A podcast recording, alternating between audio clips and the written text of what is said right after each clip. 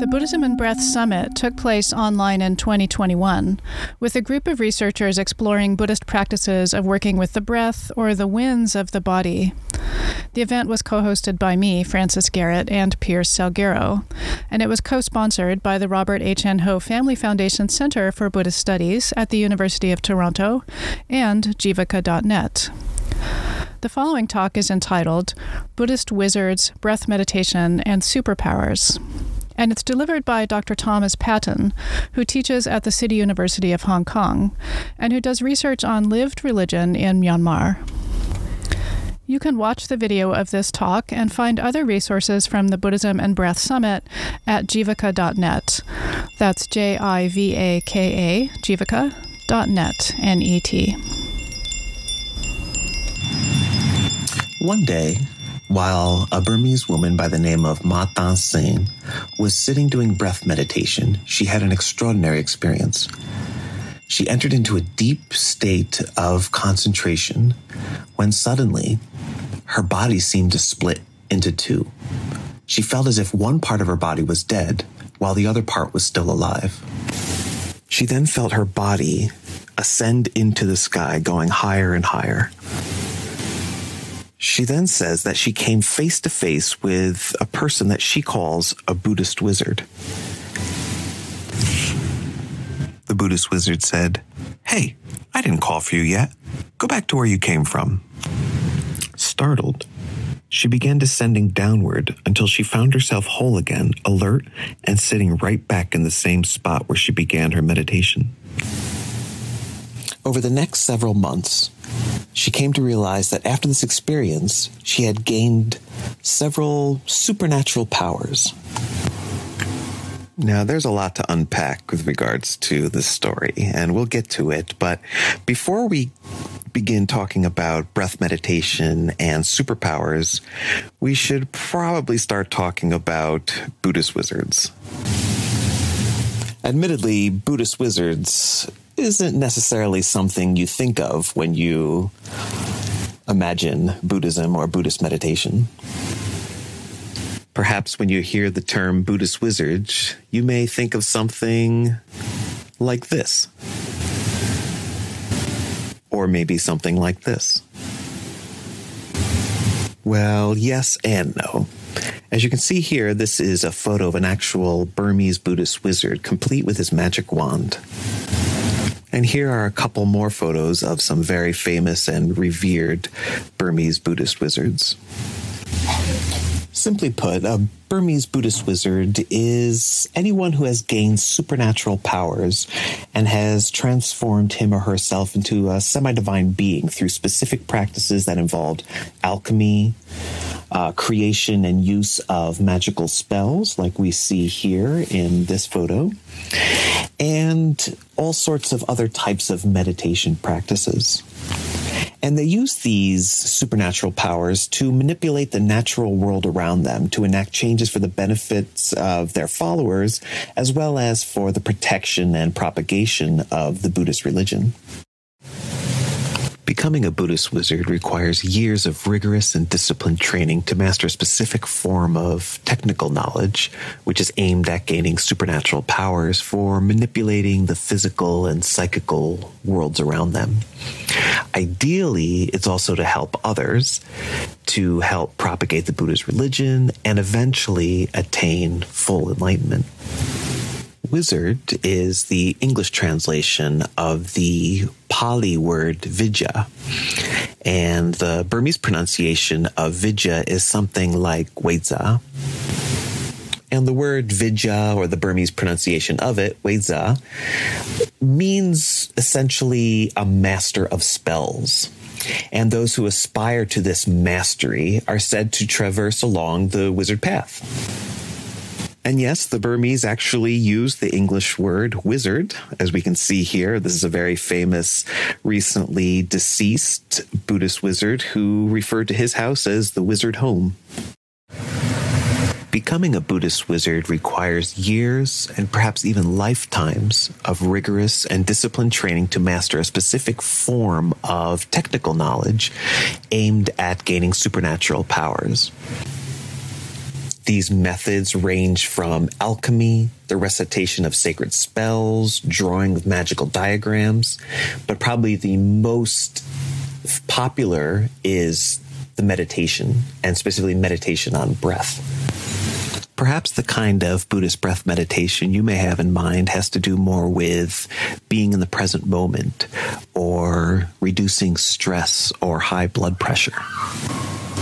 What is interesting, though, is that this perception of Buddhist breath meditation actually owes a lot to the Burmese Buddhist meditation tradition. Some of these Burmese meditation practices and traditions were exported to the West in the 1970s and 80s. And while this kind of meditation is also practiced in Myanmar and, and, quite popular, the majority of meditators engage in variations on this type of breath meditation. And they actually go on to get quite creative and innovative in developing their own personal techniques. Some techniques involve counting their breaths for extended periods of time, matching their breaths with a particular mantra or word, engaging in kinds of visualization practices, tactile sensations as the breath moves around their body, as well as dozens, if not hundreds, of more practices. Practices that all supposedly lead to the attainment of supernatural powers. Indeed, these Buddhist wizards and the supernatural powers that one could gain by doing prolonged periods of breath meditation are what had first attracted me to the country of Myanmar in the first place many, many years ago. Unfortunately, I never did figure out how to do such amazing things like fly, walk on water, or any of the other extraordinary powers I expected to quickly attain when starting out in doing these breath meditation practices that I learned in Myanmar. But I did go on for the next 20 years or so to continue my research on these wizards, their followers, and their meditation practices.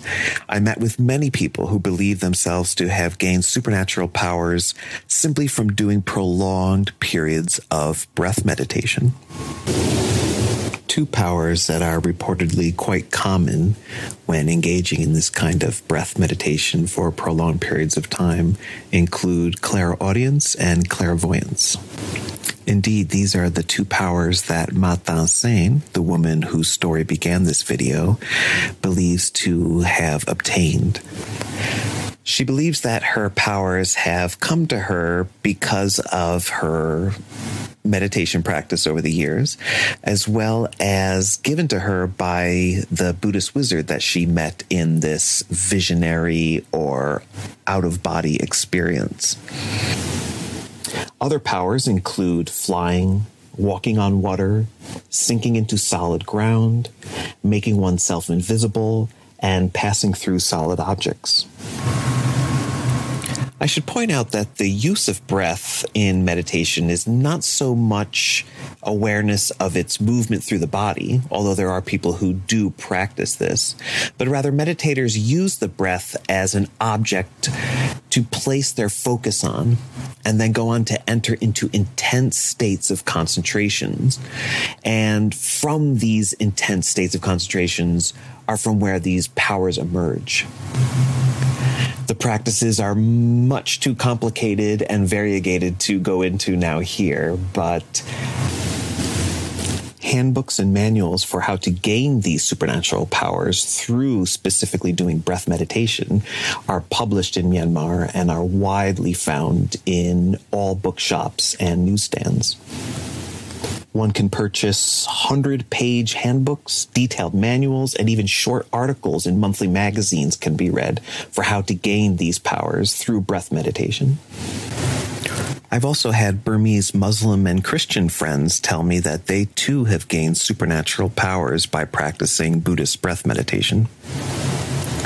One Muslim friend told me that he decided to give Buddhist breath meditation a try after some of his Buddhist colleagues suggested it. He was amazed that he gained the power to see things happening before they actually did. He said that a clear mirror like circle often appears in his vision, and he can foretell things as they appear in this mirror like circle. There's the tendency by those unfamiliar with these practices and traditions to characterize it as occultish, otherworldly, esoteric, exotic, and perhaps even a bit bizarre.